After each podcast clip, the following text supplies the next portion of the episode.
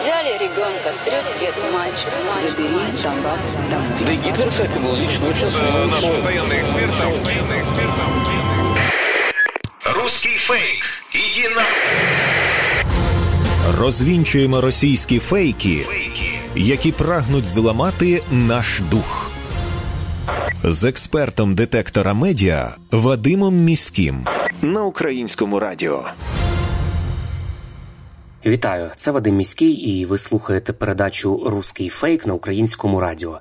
Тут ми розбираємо найсвіжіші вкиди російських пропагандистів, препаруємо їх на шматочки, спростовуємо і тренуємо власні навички медіаграмотності і критичного споживання інформації.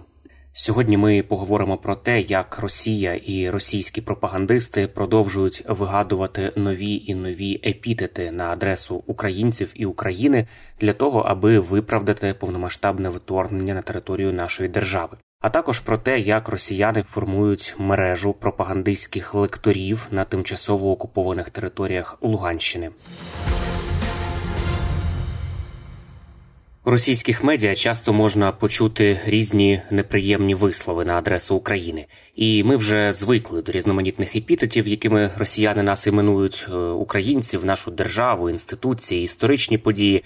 Але ось нещодавно вони перевершили самих себе. Штатний експерт Соловйова Шахназаров, колишній кінорежисер, відомий своїми фільмами, знятими за радянської доби Ми з джазу та Зимовий вечір у Гаграх на одному із телешоу висловив думку, що здобуття Україною незалежності це, начебто, сепаратизм. Для чого пропагандисти продовжують вигадувати нові нові епітети і на кого спрямовані такі потуги Кремля, пояснює Іван Сличко, старший аналітик Центру протидії дезінформації при Раді національної безпеки та оборони України. Основна їх задача як пропагандистів зараз е, оправдати в принципі вторгнення повномасштабне в Україну, і вони будуть зараз подібними кидами замилювати очі місцевому своєму населенню, яке потрібно далі мобілізувати, відправляти на фронт, помирати. Не зрозуміло за що. А таким чином, сепаратизм це ще по перше, їм треба пояснити значення цього слова, тому що я не впевнений, що там на болотах всі будуть розуміти, що це таке. Але потрохи, потрохи вони будуть це проштовхувати і розказувати, що це вкотре ми нагадуємо вам, що Україна це частина Великої імперії, і от ми зараз її повертаємо за це варто comer.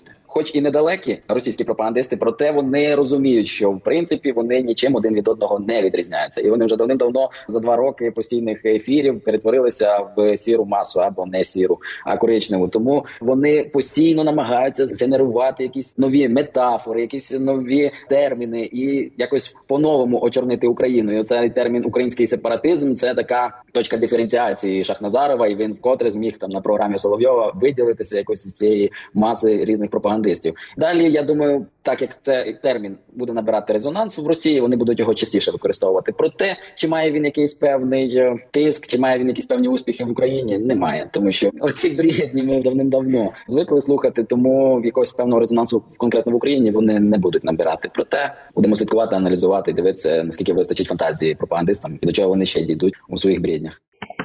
Це був коментар Івана Сличка, старшого аналітика Центру протидії дезінформації при Раді національної безпеки та оборони України. І це показовий приклад того, як російська пропаганда працює. У цьому випадку вона намагається поширити наратив, що Україна, начебто, не є повноцінною державою. Хоча насправді історією доведено, що це зовсім не так. Цікаво, що такі висловлювання виходять від людини, яка колись була популярним культурним діячем. Москва продовжує залучати до роботи низку підконтрольних їй лекторів для осередку товариства знання на тимчасово окупованій території Луганщини. Завдання цієї пропагандистської структури, яка існувала ще з часів радянського союзу, промивати мізки працівникам та студентам регіону.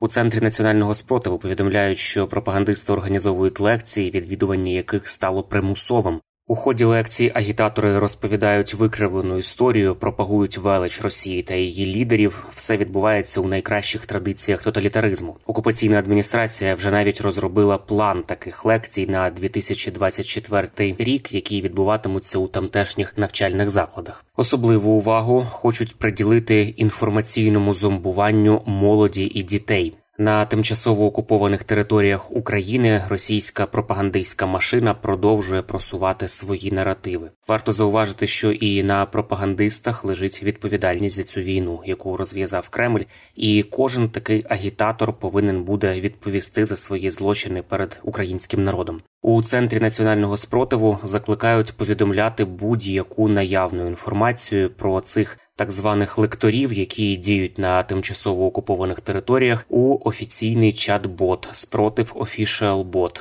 Адресу цього бота коректно можна знайти на веб-сайті Центру національного спротиву.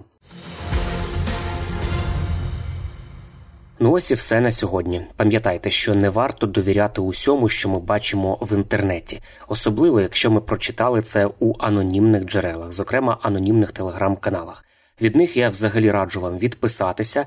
Натомість надійну інформацію можна завжди знайти у джерелах офіційних, а також на ресурсах суспільного мовлення, українському радіо, телеканалах Перший і Суспільне культура, вебсайті Суспільне новини і у соціальних мережах Суспільного. Не забуваємо, що те, як ми поводимося з інформацією, що ми перевіряємо, а що одразу ширимо чи переказуємо, усе це може допомогти або завадити ворогу вести інформаційну складову війни. Тому вмикаємо критичне мислення, перевіряємо інформацію і не дозволяємо брехні маніпулювати нашими думками. З вами був Вадим Міський. До зустрічі.